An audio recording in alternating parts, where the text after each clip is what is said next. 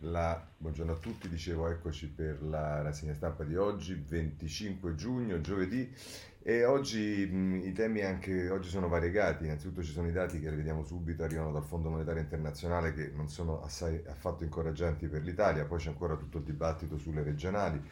ci sono le decisioni mh, che riguardano la politica, dentro le quali ci stanno anche le valutazioni fatte dalla Corte dei Conti ieri, insomma ci sono varie questioni. Io direi di partire subito così diciamo, ci togliamo subito la, eh,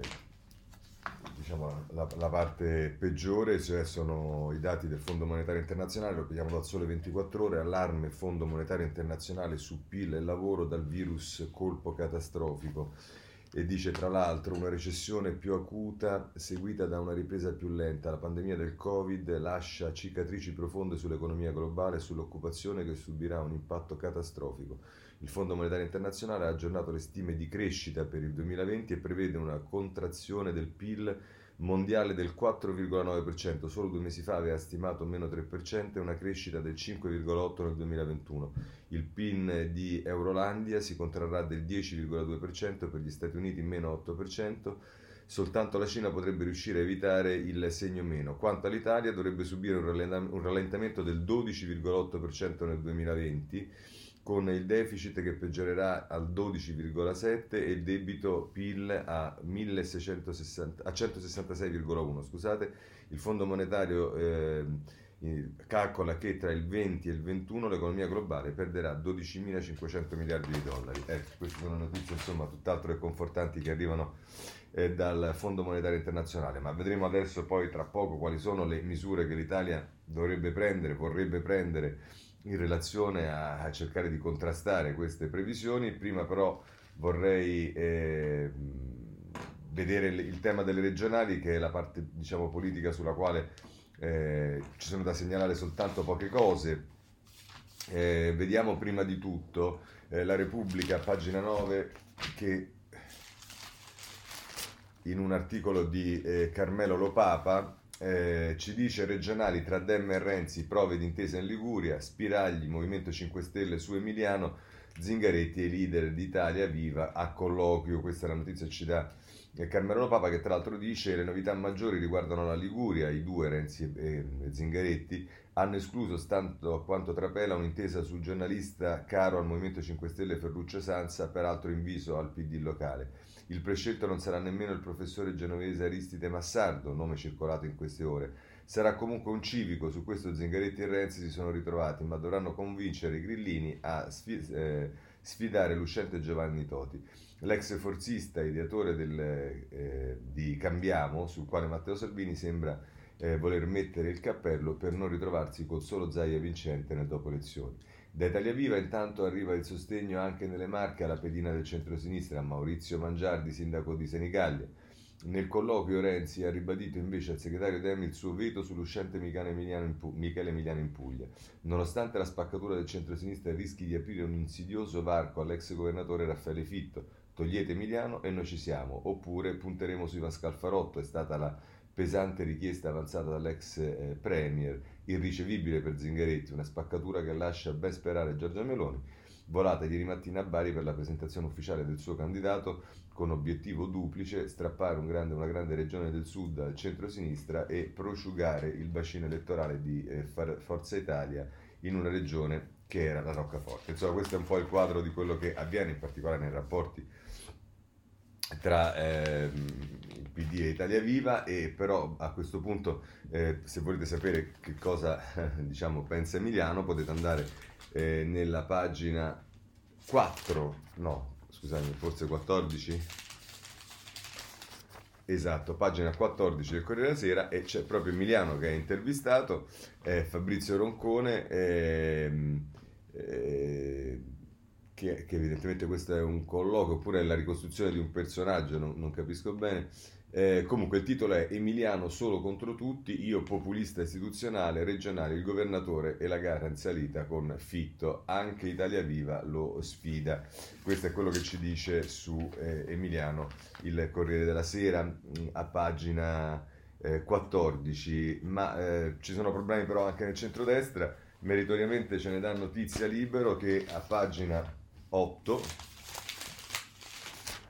ci dice che Zai e Meloni litigano sull'autonomia, dopo l'accordo sulle regionali nuove tensioni nel centrodestra, il governatore chiede un patto sul federalismo, la replica, voi impegnatevi sul presidenzialismo. Eh. Questo è quello che succede. Bene, adesso passiamo alle cose diciamo più eh, concrete problematiche, direi di partire subito dalla Corte dei Conti, ehm, perché questo ci aiuta anche a capire poi le misure e tutto quello che accadrà. Lo pigliamo, ne dà molto spazio il giornale a pagina 9 e ci dice, lo dice pure la Corte dei Conti, reddito flop, tagliate le tasse. Ufficiale il disastro dell'assistenzialismo grillino, solo il 2% trova lavoro, riforma del fisco non... Eh, rinviabile. Tra l'altro ci dice in questo articolo Gianmaria Di Francesco eh, che ehm, a proposito della credibilità dice per la Corte dei Conti che ieri ha presentato eh, la eh, parificazione del rendiconto generale dello Stato per l'esercizio finanziario 2019 eh, lo scenario impone al governo di re- espandere in modo appropriato il debito, ma per farlo, dicono i magistrati contabili, serve credibilità. Per quanto riguarda invece gli investimenti per fare eh, nuovo debito, dice la Corte dei Conti, è necessaria la volontà di, per, di utilizzarlo per superare le fragilità su servizi pubblici, formazione, infrastrutture e ricerca, dimostrando soprattutto la determinazione di voler collocare ehm, di volerlo collocare su un sentiero lento ma, continuo, ma di continuo rientro. Ehm, abbassare le aliquote, dice per la Corte dei Conti non è più rinviabile la riduzione sia delle aliquote fiscali per i dipendenti e i pensionati che frequentemente sostengono le generazioni più giovani, sia delle imposte gravanti sulle imprese. Sono, eh, con i quali sono affidate le concrete speranze di un rilancio. E poi da ultimo dice per la Corte si cri- la crisi sanitaria ha creato condizioni che dovrebbero essere sfruttate per lo sviluppo dell'economia digitale e delle reti, che dovrebbe, dovrebbe eh, costituire anche un forte incentivo per l'aumento della produttività complessiva e la riduzione dei eh, divari territoriali esistenti. Ma insomma la notizia poi fondamentale è quella che la Corte dei Conti boccia senza, eh, mi pare, appello sia, e questo non lo dice il giornale, ma quota 100 che ha voluto Salvini, sia il reddito di cittadinanza che hanno voluto eh, i 5 Stelle. Bene, allora vediamo però eh, come eh, diciamo, in generale la politica sta affrontando il eh, momento che mh, eh, viviamo e mh, direi eh, che forse la cosa migliore, invertendo un po' quello che avevo messo in moto, la cosa migliore è andare a vedere subito qual quali sono le misure future che ha in testa il governo e questo lo troviamo un po' su tutti i giornali, lì ci sono state le dichiarazioni, l'audizione di Gualtieri eh, nelle commissioni, ma diciamo possiamo andare eh, direttamente sulla ehm, Repubblica, pagina 6, Gualtieri annuncia un nuovo sforamento del deficit pubblico tra i 10 e i 20 miliardi, è Roberto Pedrini che ce lo dice. In arrivo il terzo decreto per sostenere la ripresa, è previsto anche un meccanismo per diluire fino al 2021 il pagamento delle imprese. La Corte dei Conti dice ora tagliate le tasse, questo l'abbiamo eh, lo abbiamo eh, visto. Eh, quindi, vista Repubblica, vediamo allora anche il giornale di cui, da cui abbiamo preso la cosa sulla Corte dei Conti, che a pagina 8 la mette così, Gualtieri cerca 20 miliardi, manovra senza taglio dell'IVA, il Fondo Monetario prevede un PIL almeno 12,8%, eh, allo studio rimodulazione delle scadenze fiscali, CIG, Conte si infuria con critico e questo è un capitolo che vedremo, eh, che vedremo tra poco, ma mh, visto il messaggero, eh, scusate, visto il giornale, guardiamo anche il messaggero, a pagina 5, il Premier a proposito di misure da prendere, braccio di ferro nel governo, il Premier, l'IVA giù a luglio, il MEF e gli alleati frenano, Conte vorrebbe introdurre la misura nella manovrina, Gualtieri dice sono altre le priorità, scusate, intesa sul metodo, la sforbiciata con il piano anti-evasione, risparmi per chi paga cashless. E mh, poi si dà notizia nel taglio basso del decreto che abbiamo all'ordine del giorno alla Camera eh, oggi, dovremmo chiuderlo oggi, sulle eh, carceri è stata data la fiducia, oggi si dovrebbero votare gli ordini del giorno e il voto finale. Bene, andiamo avanti con ehm, le misure del governo, i commenti alle misure del, del governo, in questo senso voglio segnalarvi eh, sul foglio nel, ehm, nell'inserto 4, cioè nell'inserto di pagina 4, ehm, Marco Fortis che a proposito delle cose che bisognerebbe fare firma ehm, un articolo fase 3, ovvero fase presto. Quattro idee facili per non buttare nel cestino il piano Colau. Pubblica amministrazione, istruzione, reti, imprese. Sbloccare l'Italia seguendo l'esempio virtuoso dei nostri distretti. Questo è quello che eh, scrive Fortis sul foglio che recupera il lavoro fatto da Colau che diciamo dopo essere stato consegnato è abbastanza finito nel eh, dimenticatoio. Ma segnalo ancora dal Sole 24 ore invece ehm, nelle pagine 5 e riforma IRPEF e investimenti al 3%, il, il piano nazionale delle riforme, pronto il documento del MEF che costituirà la base del recovery plan italiano, presto in Consiglio dei Ministri. Il cuneo fiscale, ridurre la pressione fiscale sui ceti medi e le famiglie con figli, privatizzazioni assenti. Questo è quello che ci dice il ehm, Sole 24 ore. E scusate stavo guardando che poi a pagina 4 ci dice anche a luglio il rinnovo delle scadenze fiscali eh, per Gualtieri che è stata ieri una, un'audizione dice il sole 20, 24 ore burrascosa a giorni terza richiesta di aumento del deficit fino a 20 miliardi entro metà mese il decreto legge di spesa e dice nel menu anche i fondi per la cassa integrazione, rafforzamento del fondo per i prestiti alle piccole e medie imprese, aiuti ai settori in crisi e sostegno a regioni e comuni. Bene, allora a questo punto vorrei tra i commenti relativi a diciamo ehm, nel capitolo delle misure del che cosa fare, eh, insomma ehm, voglio segnalarvi eh, Fubini sul Corriere della Sera con il significativo titolo del suo editoriale ehm, che in prima pagina si intitola La nuova emergenza, ma invece nella pagina eh, 28 dove poi prosegue, ehm, il titolo è La nuova emergenza, via dall'assistenzialismo. È ormai sempre più necessario mettere in cima all'agenda del governo Conte l'uscita rapida da quell'enorme esperimento sociale che è lo Stato mamma. E tra l'altro dice Fubini, è lunghissimo, posso solo leggere delle parti, moltissimi italiani hanno ancora bisogno di aiuto, ne hanno diritto e lo avranno, ma lo Stato mamma non può essere per sempre il momento di iniziare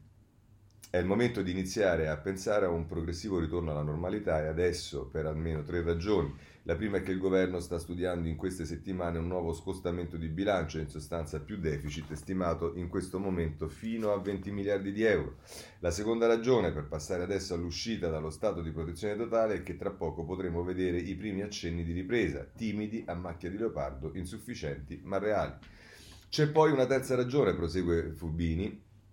per mettere in cima all'agenda del governo l'uscita da quell'enorme esperimento sociale che è lo Stato mamma, ed è che le sue misure stanno scadendo, il blocco dei licenziamenti è in vigore sino al 17 agosto, la cassa integrazione va rifinanziata, ma farlo a tappeto per tutti costa decisamente troppo, la moratoria sui rimborsi dei vecchi debiti bancari dura fino a fine settembre, la sospensione delle scadenze fiscali non può essere spinta sempre un po' più in là senza un orizzonte preciso dei tempi e dei doveri, né dei doveri. E le garanzie pubbliche sui nuovi prestiti delle banche si potranno attivare solo fino a dicembre. Decine di milioni di italiani oggi sono dunque protetti dallo Stato ancora per un po', ma non sanno cosa succederà dopo. E va avanti Subini. La sfida più urgente per far ripartire i consumi non è dunque promettere il taglio dell'imposta sui consumi IVA o sui redditi delle persone IRPEF. Gli, eh, dice, dice ancora Fubini, la vera sfida ora è orchestrare il riassetto della rete di sicurezza.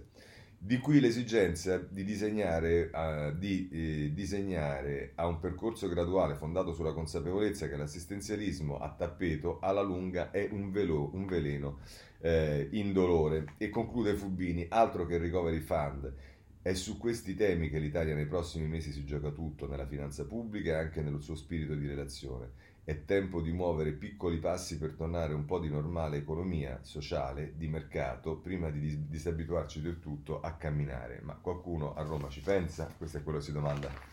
eh, Fubini a proposito di, delle decisioni che eh, vanno prese e che sono anche in relazione a quello che eh, diciamo, è stato fatto fino eh, ad oggi. Ma a questo punto, visto che si è parlato di fondi, di eh, avete sentito anche possibili diciamo, ulteriori fondi per la cassa integrazione e insomma il presidente dell'Inps non è messo benissimo perché adesso è anche, è anche Conte che fa sostanzialmente un frontale nei suoi confronti Eh, vediamo il Corriere della Sera pagina 12, ritardi INPS, richiamo del Premier, la Corte dei Conti dice ridurre le tasse, Conte a Tridico, incentivi alle aziende che non ricorrono alla CIG e in commissione Bagar con eh, Gualtieri. Questo è quello che ci dice il eh, Corriere della Sera, ma eh, sono molti giornali che si occupano di Tridico e, e, oppure della cassa integrazione come Repubblica che a pagina 7 ci dice Conte ultimatum matridico sulla cassa integrazione INPS non può più sbagliare ed è Tommaso Ciriaco che eh, scrive sulla eh, Repubblica. Addirittura sono due le pagine che la stampa dedica a questo e sono quelle successive alla prima eh, meno tasse per chi rinuncia alla cassa integrazione e Conte Bacchetta, il presidente dell'Inps, il premio incontra Tridico, è necessaria più trasparenza sui dati della cassa integrazione. E poi invece c'è sulla pagina a fianco, la pagina 3, questo era Ilario Lombardo, c'è invece Filippo Femia che eh, firma l'articolo La fuga dal lavoro delle neomamme, in un anno si sono licenziate in 37.000, l'impossibilità di conciliare figli e impiego, gli analisti, il post-Covid può aggravare le cose. Questo è un tema che abbiamo affrontato nella segna stampa, ovviamente perché se ne è parlato mai abbastanza ed è, eh, i, i, dati che arrivano confermano purtroppo che il, il, quelle che hanno pagato di più il, il prezzo del lockdown, del, insomma, delle conseguenze del coronavirus, sono proprio le donne, in particolare le donne lavoratrici e, e che hanno anche addosso diciamo, tutto il carico della famiglia. Ma ehm, andiamo avanti perché ehm, ehm, su Tridico ancora devo segnalare il messaggero a pagina 3. Eh, non su Tridico, scusate, sulla cassa integrazione. Ehm, ed è Andrea Bassi che scrive eh, CIG estesa sino a fine anno ma solo per i settori in crisi. La cassa legata alla crisi Covid potrebbe essere limitata a turismo, ristoranti e auto. Pressing per portare lo scostamento di bilancio almeno fino a 20 miliardi, questo lo abbiamo eh, già visto. Ehm, du- ah no, peraltro scusate, su tutti i giornali, adesso l'ho visto sul messaggero, mi sono dimenticato di dirlo in apertura, in effetti dovevo farlo, è che ieri è ripreso il campionato anche per le squadre eh, diciamo, della capitale e mh, solo per la cronaca la Roma ha vinto battendo la Sampdoria 2 a 1 e invece la Lazio ha perso, cose che capitano. Bene, ehm, eh, vediamo ancora a proposito di, eh, di, eh, di Tridico. Eh,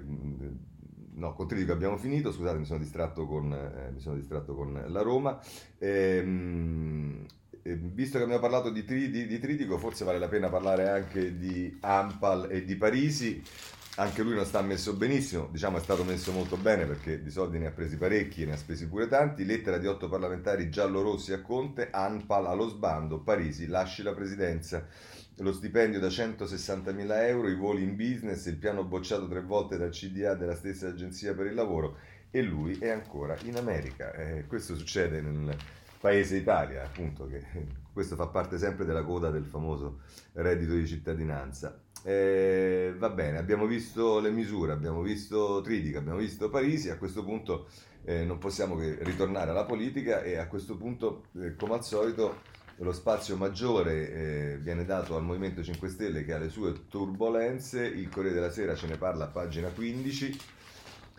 L'eterno ritorno di Grillo è Marco Imarisio che firma il ritratto, l'intera pagina è, dedicata al Movimento 5 Stelle, sia di quelli che ci sono che tornano che di quelli che se ne vanno, in particolare l'eterno ritorno di Grillo, dopo i mille passi di lato, un Amleto che va a zig zag, dall'annuncio del ritiro ha detto tutto e il suo contrario, questa è la botta che tira Marco Imarisio a Grillo, però nel taglio basso ci sono quelli che se ne vanno, allerta maggioranza, altre due senatrici Movimento 5 Stelle pronte a lasciare, dopo l'addio di Riccardi, data in, uscito, in uscita Pacifico e Drago che commenta forse i vertici mi vogliono eh, fuori. E questa è la notizia che ci dà il Corriere della Sera, ma non abbiamo solo il Corriere della Sera a occuparsi del Movimento 5 Stelle, c'è anche Libero che lo fa a pagina 6 se non erro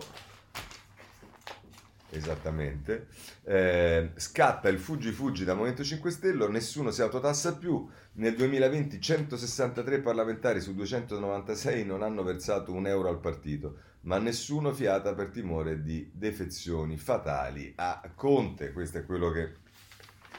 ci dice eh, libero. Bene, allora abbandoniamo il Movimento 5 Stelle, ehm, segnaliamo per dovere eh, di cronaca, non perché senza nulla togliere alla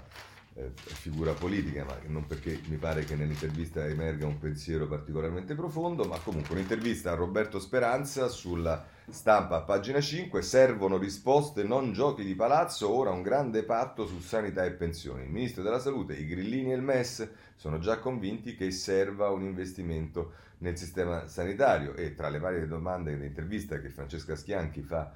al ministro Speranza è quello che il Movimento 5 Stelle è un progetto strategico, dobbiamo allearci anche nelle regioni e ancora dice non voglio ingaggiare una guerra tra generazioni, ma meglio pensare ai giovani che a quota 41 e poi il reddito di cittadinanza non aiuta a trovare lavoro, allora il governo dovrà intervenire. Bene, queste sono le linee guida del pensiero del ministro Speranza. Di spalla c'è la rubrica di Marcello Sorgi il Taccuino che dice gli strappi del Premier e la paralisi del governo. Questa è la situazione descritta sulla stampa in, eh, queste, in questa pagina, ma andiamo innanzi perché eh,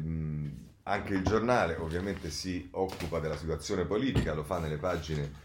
eh, 6 e 7. A pagina 6 ci dice che il governo è imballato sui dossier, Conte snobba gli altolà del Partito Democratico e dice Sala attacca, manca visione, scontro sugli appalti, nuovo sforamento e messa a luglio, ma i numeri eh, ballano. E, mm, eh, Augusto Minzolini firma la, l'analisi, diciamo, in prima pagina, che prosegue poi nelle pagine 6 e 7, Giuseppi e Zinga si rimpallano il sicuro flop, e quindi Zingaretti dà, eh, scusate, Minzolini dà per scontato che tutto vada un po' a rotoli e che quello che stanno facendo Zingaretti e Conte in questo scambio di eh, dichiarazioni che si stanno facendo è in realtà di cercare di ammollare l'uno all'altro eh, quando arriverà il, il, diciamo, la, la, la, la, firma del fallimento di ammolare la responsabilità all'altro. Ehm, questo è quello che ci dice il giornale, che poi anch'esso ci ricorda che grillini vogliono, ci sono tre grillini che vogliono andarsene. Eh, andarsene. Eh, il messaggero, sempre invece per quanto riguarda la maggioranza, è a pagina 7 che eh, titola ehm, il, eh, nel, nel nella mh, pagina per l'appunto 7 eh, fa riferimento alla maggioranza che è in bilico e Simone Canottieri che, Canettieri che firma il retroscena dice altri, 5, altri movimenti 5 Stelle verso l'addio il PD a Palazzo Chigi rischiamo. Pacifico e Drago in rotta con il gruppo e pronta a passare con il centrodestra la risposta del Premier Edem fuori dalle dinamiche dei eh, partiti. Ehm, questo per quanto riguarda il ehm, eh, la maggioranza e segnalo anche sul foglio, anche questo diciamo lo segnalo, qui anche ci saranno sicuramente delle fondamentali linee di indirizzo politico, ma non abbiamo il tempo di leggerlo, però c'è una eh, intervista, un colloquio del direttore Cerasa con il segretario del Partito Democratico Zingaretti, meno genericità, più fiducia, quattro punti contro l'agenda da Fazzi, colloquio con Zinga e tra l'altro dice il MES su cui puntare, il piano di Alitalia da completare, il futuro di Ilva da definire, le semplificazioni da non rimandare. È l'ora del rilancio e apriamo una fase concordia con l'opposizione. Due chiacchiere con il segretario del Partito Democratico. Questo è il foglio e Claudio Cerasa, mi perdonerete se anche qui non approfondiamo, ma non è per certo per una questione di eh, diciamo disinteresse, ma per una questione puramente di, di, tempo. Però ci sono problemi anche nel centrodestra, ce lo dice eh, il eh, messaggero. Eh, che ci dice che eh, autonomia, eh, la Lega riaccende la miccia e spacca il centrodestra, l'ira della Meloni e del Mariaiello sul messaggero. Ma per quanto riguarda gli editoriali politici di o- della sulla politica di oggi, c'è Curzio Maltese che per chiudere questa parte dedicata alla politica, dopo tutto quello che abbiamo letto, sostanzialmente ehm, eh, sulla, eh, sulla eh, Corriere della Sera, mh, di questo forse Conte si dovrebbe preoccupare, dà il ben servito al Presidente del Consiglio. Ehm, abbiamo visto che già diciamo, Folli su Repubblica mh, tutti questi giorni non era particolarmente eh, diciamo, felice, scusate, Corso Mattese su Repubblica, Folli su Repubblica non era particolarmente felice del lavoro del governo e non aveva una grande simpatia per eh, il Presidente del Consiglio, ma eh, adesso è Curzio Maltese che nella rubrica, secondo me, però diciamo pubblica su Repubblica, quindi forse qualche cosa bisognerebbe domandarsi, è il titolo è Sognando Draghi. E, ed è esplicito Curzio Maltese, dice ringraziamo Giuseppe Conte per la serietà con cui ha fronteggiato la crisi della pandemia, ma dopo che abbiamo visto morire gli italiani in una guerra di fatto, adesso occorre ricostruire l'economia Davvero qualcuno pensa che possa farlo un professore seppur apprezzabile o il gruppo del suo attuale governo? Sarei più per suggerire a Di Maio e compagni di ultimare i loro corsi di lingua inglese e se l'impresa fosse troppo complessa potranno sempre affrontare i numerosi, affollare i numerosi talk show. Lì una sedia la si trova sempre. Perché la nostra nazione possa essere considerata al pari della Germania e della Francia, in questa ricostruzione sarà fondamentale avere un uomo solido come Mario Draghi, perché solo una figura di questo calibro potrà ottenere il eh, quantitativo necessario di benzina dall'Unione Europea. In questo modo l'Italia potrà ritornare, come è giusto che sia, a far parte dei grandi paesi trascinatori e non come ora classificata sull'orlo dello stesso baratro in cui, commentando un grande errore, è stata spinta la Grecia. Del resto, in questa situazione drammatica, neppure Mario Draghi, per quanto intelligente, capace e preparato, può far ripartire da solo un'economia così disastrata dovrà attingere un'intera scuola di qualità, di, di, ecce, di eccellenze dell'economia che questo paese, quindi ritorniamo proprio ai tecnici tecnici, po- è una mia considerazione, possa, eh, questo paese possiede ma che per oscure vicissitudini non si trovano mai in Parlamento e che trasformi questa macchina vecchia e maltrattata in una scintillante fuoriserie. Veloce e high tech, Certo ci sarà spazio per politici seri come Dario Franceschini alla cultura o come Luca Zaia, reduce dagli ottimi risultati da governatore, in modo che finalmente anche nella Lega finisca per sempre questo ridicolo conto, eh, culto antieuropeista. A quel punto anche Matteo Salvini dovrà accettare l'Europa o vedrà sgretolarsi definitivamente il suo consenso. Di sicuro non sentiremo la mancanza di un gruppo di ministri che si raccoglie ogni mattina con la domanda adesso che facciamo? Ma se dobbiamo volare, voliamo solo, eh, voliamo alto e sogniamo un gruppo che ci abbia già pensato al da farsi e che metta sul tavolo le soluzioni. Non è detto che sarà facile comunque, anche se tutto andasse nel fortunato dei modi, ma se non vale la pena provarci ora, allora quando in passato abbiamo sprecato troppe volte l'occasione di cambiare le nostre sorti, non possiamo più permettercelo. Questo tra l'altro scrive ehm, Curzio Maltese dando, come dicevo, il ben servito al, ehm, all'attuale Presidente del Consiglio e anche al Governo. Ehm, direi che eh, prima di passare ad altri argomenti invece c'è una cosa che mi sta a cuore perché ieri è morto Alfredo Biondi.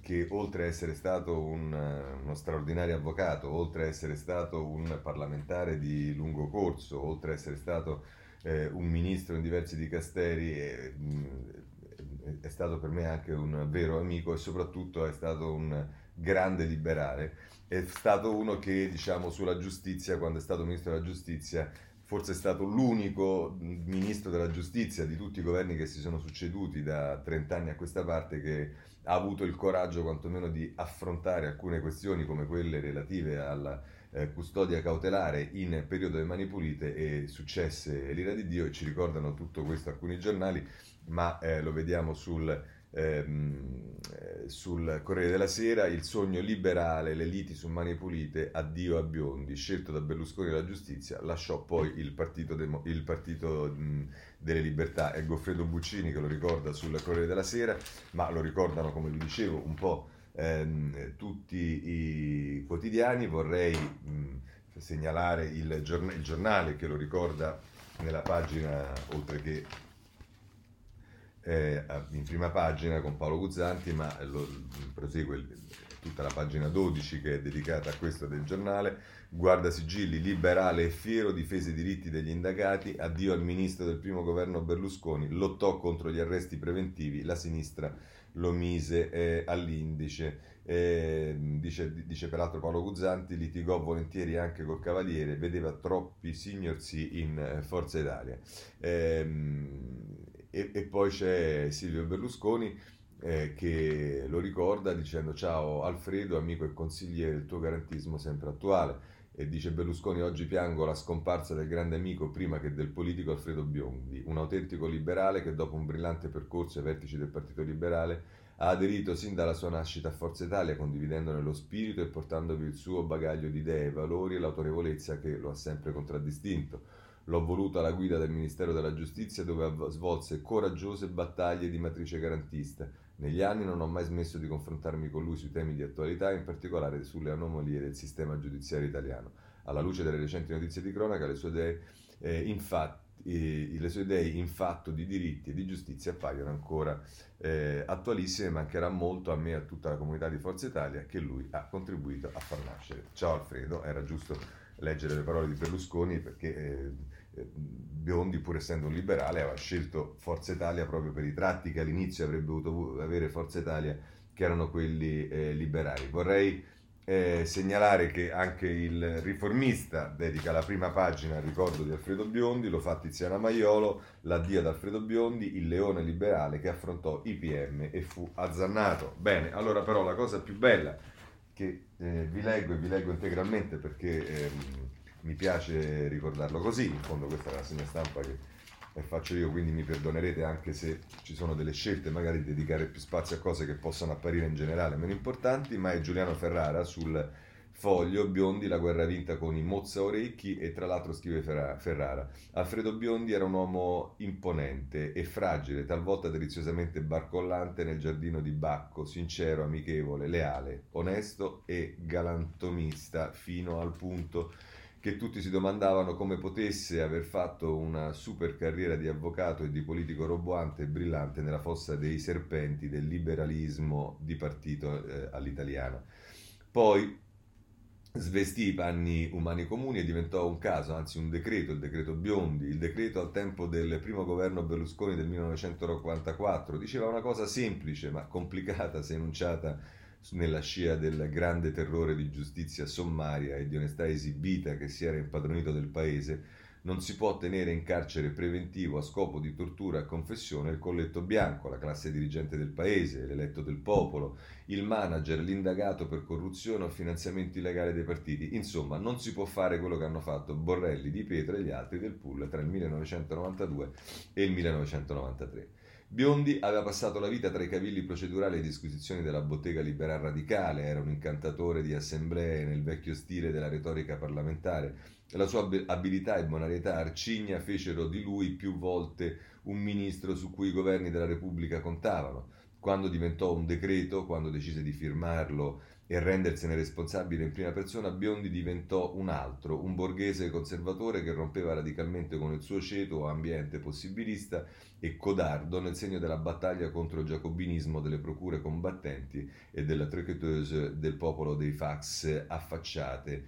eh, sui patiboli e le gogne italiane. Proseguo ancora eh, Ferrara mh, nella pagina ultima, nella pagina 4 del eh, foglio eh,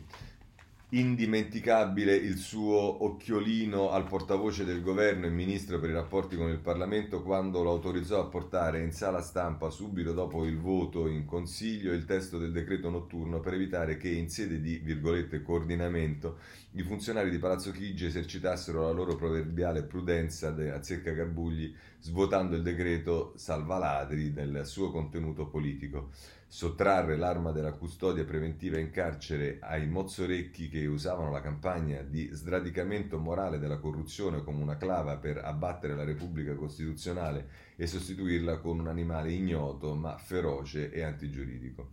Biondi vinse la sua guerra nonostante le apparenze, prima che Berlusconi sciaguratamente per lui e per il suo progetto abbandonasse il decreto ai cani, quelli che eh, più latrarono si chiamavano Fini, Bossi e Maroni, e ho detto tutto, il pool di Mani Pulite si riunì in postura televisiva nelle prime time e disse collettivamente e letteralmente che quella legge toglieva loro l'arma per indagare. Senza la custodia preventiva in carcere, con il suo contorno di suicidi e di umiliazione, non potevano fare ciò che avevano fatto contro i criteri eh, più sacri dello Stato di diritto e della Costituzione più bella del mondo di Donato, di Lorenzo e altri simboli del malaffare partitico furono scarcerati e poi rispediti al gabbio. Il decreto fu dato per morto sotto i colpi dell'opinione pubblica e con la fuga scomposta e suicida della maggioranza che virtualmente si sciolse al suo primo atto qualificato. Il ministro Guardasigilli fu insultato e vilipeso ad personam come una paglietta alla stampa intortata dagli editori e eh, pagati di, tangen- di, tangenti. Le solidarietà garantiste si contarono sulle dita di una mano. Eppure, con quella dichiarazione del pool, tutti capirono come stavano le cose. La garella erogata a grappolo era uno strumento di indagine, non la conseguenza della legge penale, e aveva un intento subdolamente politico. Divenuto decreto, l'avvocato Biondi entrò nella storia con il carico ingombrante della verità, mentre coloro che lo lasciarono solo e gli diedero la paglietta si tenevano la scena di una cupa tragicommedia che abbrutì una nazione europea e ne riscrisse la storia con la leggerezza della menzogna con Memmo Contestabile e Alfredo Biondi che scrive, eravamo un terzetto di eh, gigioni del garantismo. Rise di gusto di quel paradosso e la speranza è che Biondi sia morto con quel sorriso ancora stampato sul viso di galantuomo. Beh, bello, bello questo eh, editoriale di eh, Giuliano Ferrara e con questo salutiamo Alfredo Biondi e passiamo eh, a un altro argomento. Passiamo ad FCA, la notizia che ci dà Repubblica e che sta anche su qualche altro eh, giornale, ma Repubblica ce la dà a pagina eh, 17, è che eh, eh, scusa, pagina 16, via libera al prestito per FCA, confermate gli investimenti in Italia da intesa 6,3 miliardi con garanzia SACE i fondi ai fornitori e alle attività nazionali. Luca Piana ci dà questa notizia e credo che sia una buona notizia non solo ovviamente per i lavoratori di FCA, ma anche come avevamo detto, abbiamo sempre detto a tutti i lavoratori dell'indotto che è enorme, importantissimo eh, in Italia per eh, FCA Italia. Bene, ehm, abbiamo parlato di Biondi, abbiamo parlato che è stato ministro della giustizia e il tema della giustizia è un tema che certamente è presente eh, sui quotidiani di oggi, anche se con meno spazio rispetto eh, al passato. E vorrei darvi subito dal messaggero a pagina eh, 7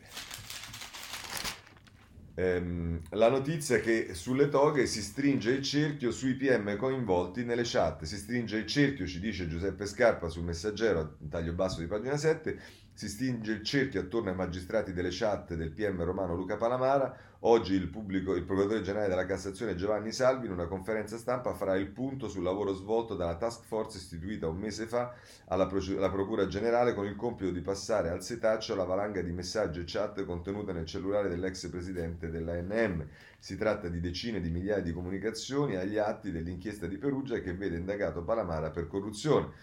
E, e, vabbè, questa è la notizia che ci dà il eh, messaggero, ma allora se volete su questo e su altri temi eh, relativi alla giustizia, oggi abbiamo il riformista che la fa da padrone, ma d'altra parte come sempre, innanzitutto eh, vi leggo l'editoriale di Sansonetti che fa riferimento a eh, un'intervista che eh, Palamara ha rilasciato oggi al riformista, in particolare al dottor Chiaro che vedremo tra poco, e scrive Sansonetti. Luca Palamara ha rilasciato un'intervista al nostro giornale e ci ha raccontato come funziona il partito dei PM e perché ha tanto potere. La ragione del potere di questo partito sta nel ruolo che le procure hanno dentro il sistema giustizia. Il procuratore o il PM comanda ogni tipo di polizia, decide dove indagare, chi indagare, in che modo, come indirizzare le indagini, quali indizi considerare e quali no, quali intercettazioni, come far funzionare il Troia e alla fine di tutto questo proprio per via dell'esistenza di un potentissimo partito dei PM che controlla le carriere di tutti i magistrati, anche dei magistrati giudicanti, è in grado di condizionare in modo pesante anche le sentenze. Cosa vuol dire tutto questo? Semplicemente che viviamo in un paese dominato dalla illegalità e dalla discrezionalità. Forse è bene dire dall'arbitrio. Non c'è nessuna relazione salda tra diritto e giustizia. Ciascuno di noi sa che nella sua vita a un certo punto incontra la macchina della giustizia il suo destino non dipenderà da fattori oggettivi, ma dall'atteggiamento o dagli interessi del pubblico ministero che gli sarà capitato o, quale, eh, o, dal, eh, o dal quale sarà stato scelto. Si sapevano queste cose prima di, di Magistratopoli? Sì, si sapevano e venivano considerate ordinaria amministrazione. I politici e i giornalisti sapevano tutto, ma tacevano per, per convenienza, per infingardia, per pigrizia e per codardia. Cosa si può fare per porre rimedio a questo disastro civile umanitario? Serve una riforma fatta con l'accetta, non certo la riforma a buona fede, innanzitutto la separazione delle carriere e un meccanismo che ponga sotto controllo lo strapotere dei PM che sono oggi RAS incontrastati. E allora, se volete sapere che cosa dice Palamara, ehm, è l'intervista che... Eh, ehm, scusate, no, che... Eh, Palamara eh, rilascia non ad Alto Torchiaro, sbagliato, ma a Paolo Comi e, e dice il sistema, è, vi racconto il potere esagerato delle procure e dice il sistema è andato in tilt per tutti, anche per le correnti maggiormente ideologizzate, se devo scegliere un magistrato per un incarico devo tener conto di chi mi ha dato il voto, basta essere ipocriti. Questo è quello che dice Palamara, ma voglio segnalare ancora sul riformista altre questioni. Eh, intanto Angela Stella ci parla dei penalisti mobilitati, i penalisti bocciano la riforma a buona fede, grande ipocrisia. Chiedono subito la separazione delle carriere, la legge di iniziativa popolare arriva in commissione alla Camera il 4 luglio, appello alle forze politiche perché la approvino.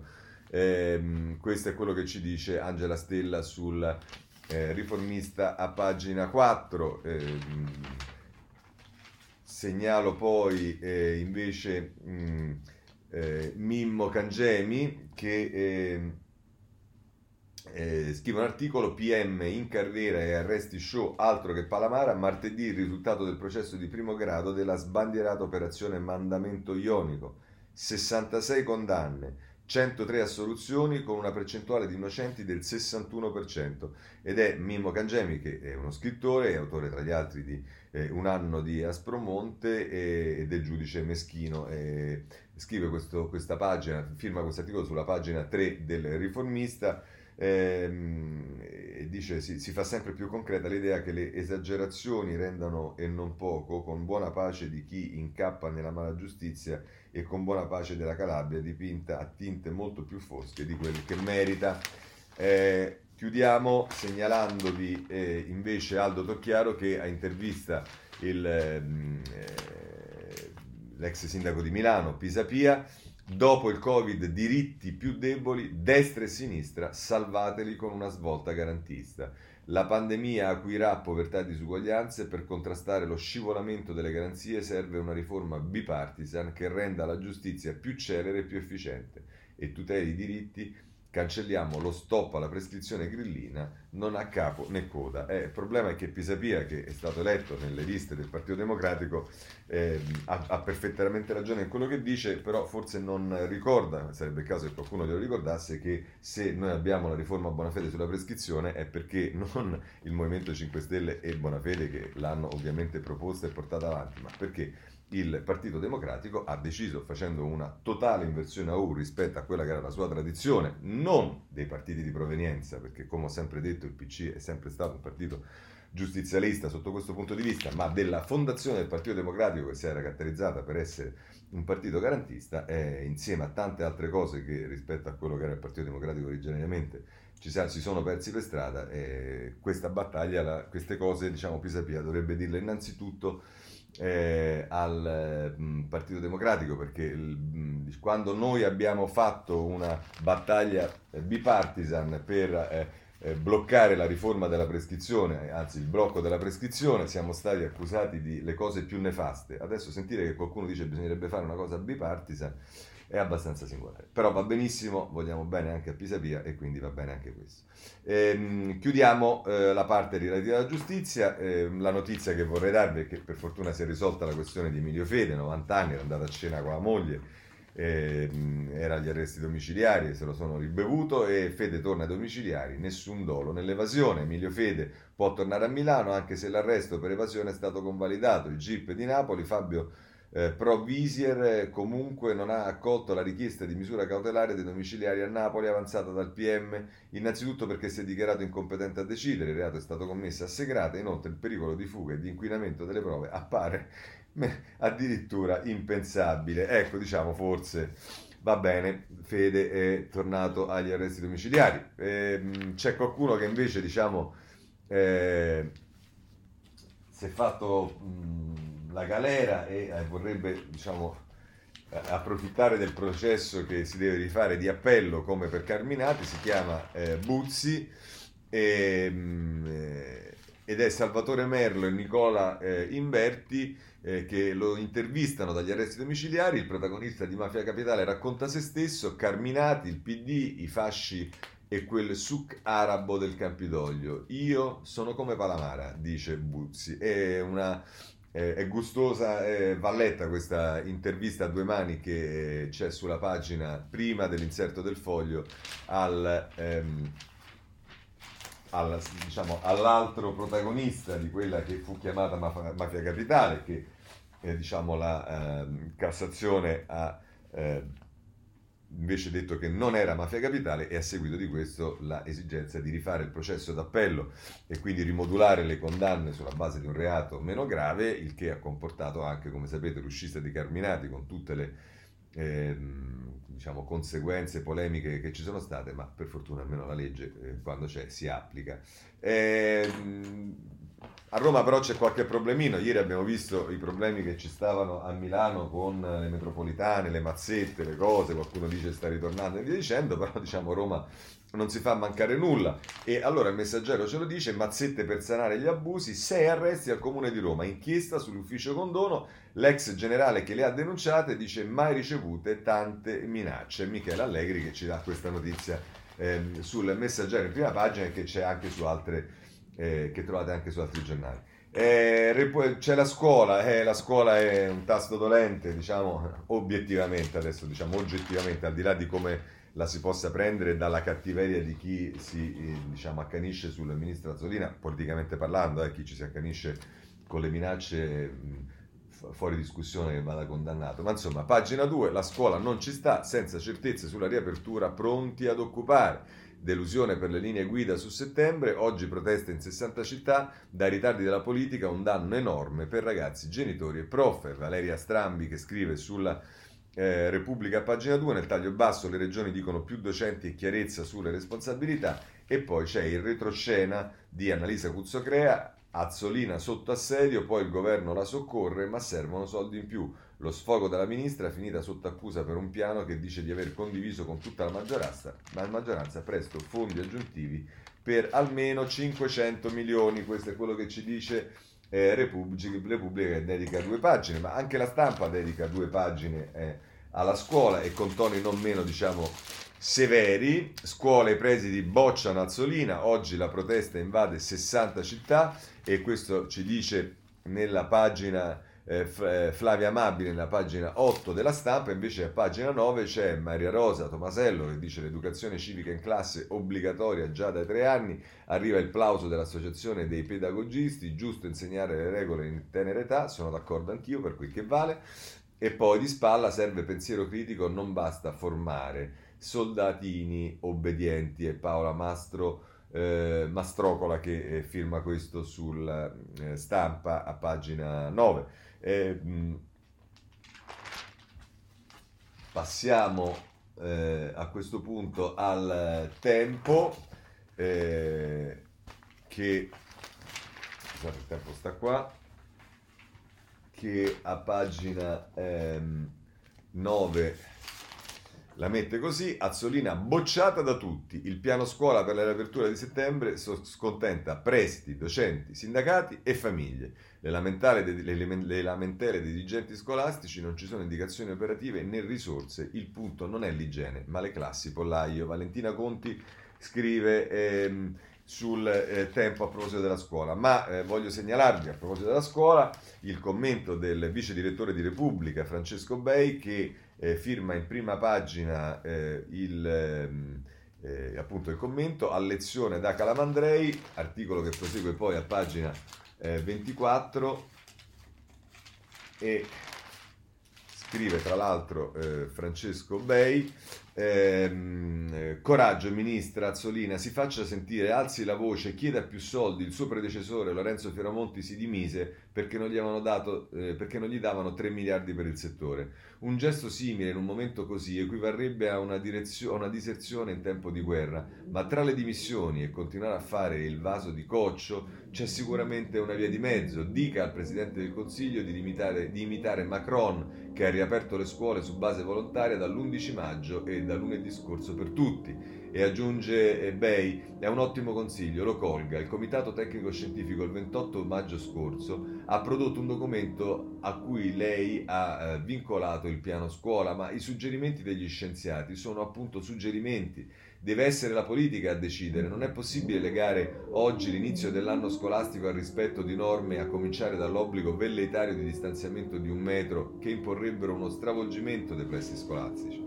E conclude Bei, e se Conte non la vuole ascoltare, ricordi al Presidente del Consiglio le parole di Pietro Calamandrei quando scriveva che se si vuole che la democrazia prima si faccia e poi si mantenga e si perfezioni, si può dire che la scuola a lungo andare è più importante del Parlamento, della magistratura, della Corte Costituzionale. Questa è una frase di Calamandrei che abbiamo già sentito e letto più volte quando si parla di scuola nei giorni scorsi, ma con questa conclude il suo editoriale il vice direttore di Repubblica Francesco Bei e con questo chiudiamo anche il capitolo che riguarda la scuola, non invece quello che riguarda eh, le donne e sotto questo punto di vista voglio segnalare due cose. Il messaggero a pagina eh, 6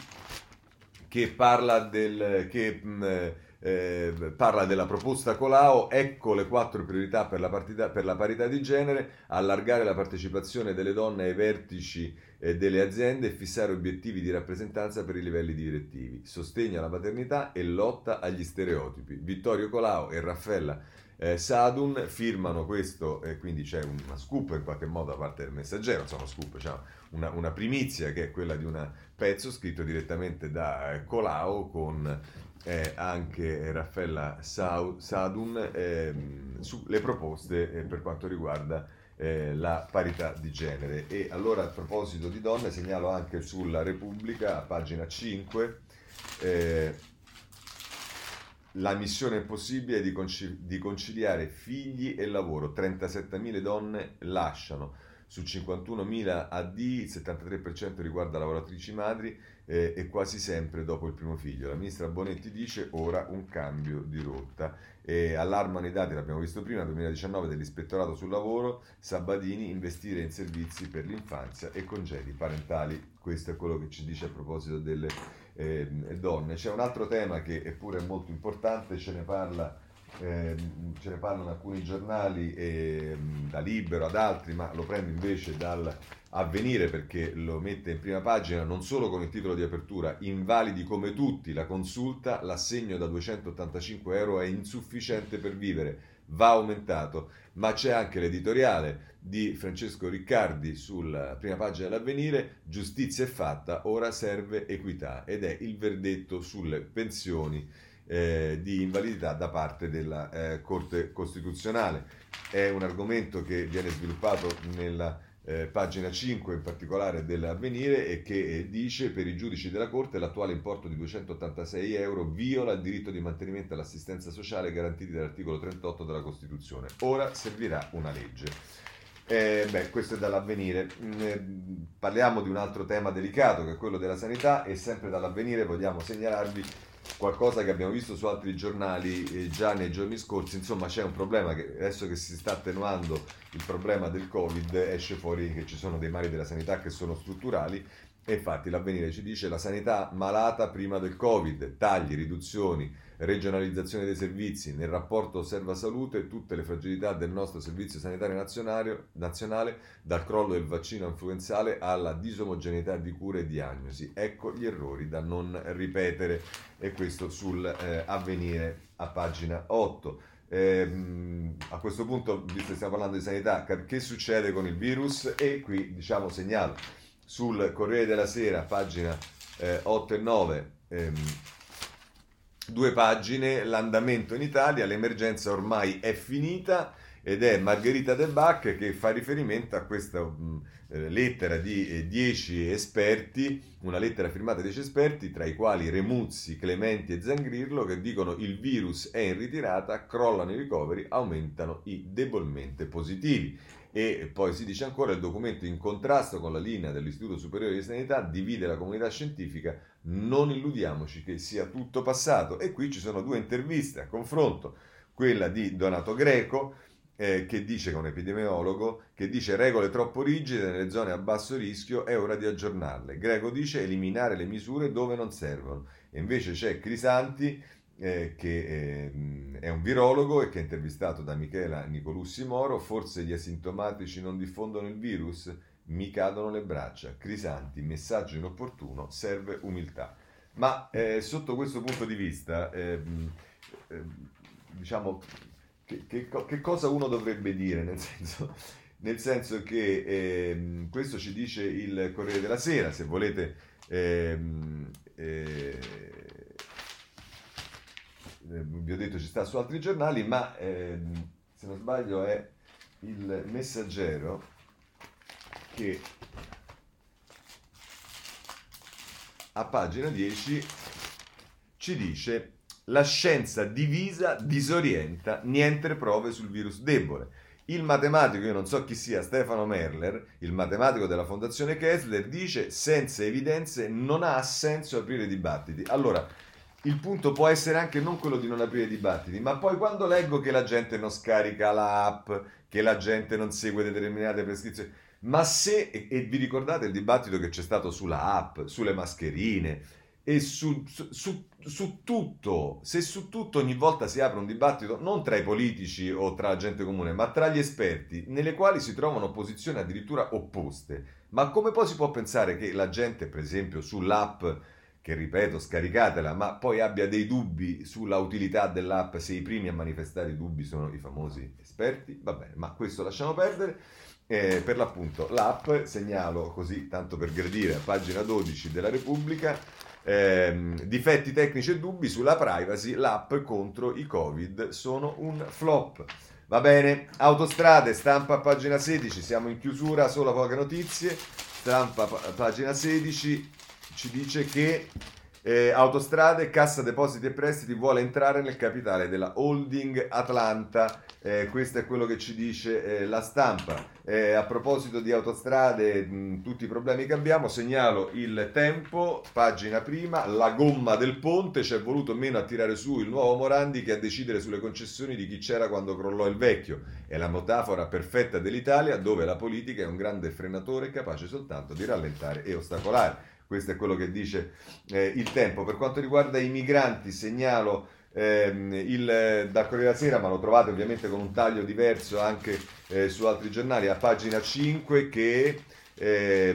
eh, quarantena sulla nave ad Agrigento, a bordo 28 migranti positivi, il ministro Di Maio in missione in Libia e lo vediamo tra poco. Se volete la versione, questa è la versione più asettica, se volete la versione più hard basta che andate su Libera pagina 3, se volete la versione invece più preoccupata basta che andate su Avvenire a pagina 6. Segnalo sul eh, tema della legalizzazione, libero che mette una foto eh, dei radicali a pagina eh, 8 che è con Rita Bernardini e il titolo è Contro la crisi i radicali vogliono coltivare l'erba, oggi manifestazione in piazza Montecitorio per una norma antiproibizionista, eh, la stessa notizia viene data ovviamente con un taglio diverso dal eh, riformista che invece a pagina 6 la mette così sostanzialmente. Depenalizzate l'uso, del, eh, l'uso di droghe e svuoterete eh, le prigioni. È Marco Perduca che scrive sul eh, riformista. Abbiamo concluso, notizie di politica estera rapidissime, c'è eh, la eh, sfida di Parigi per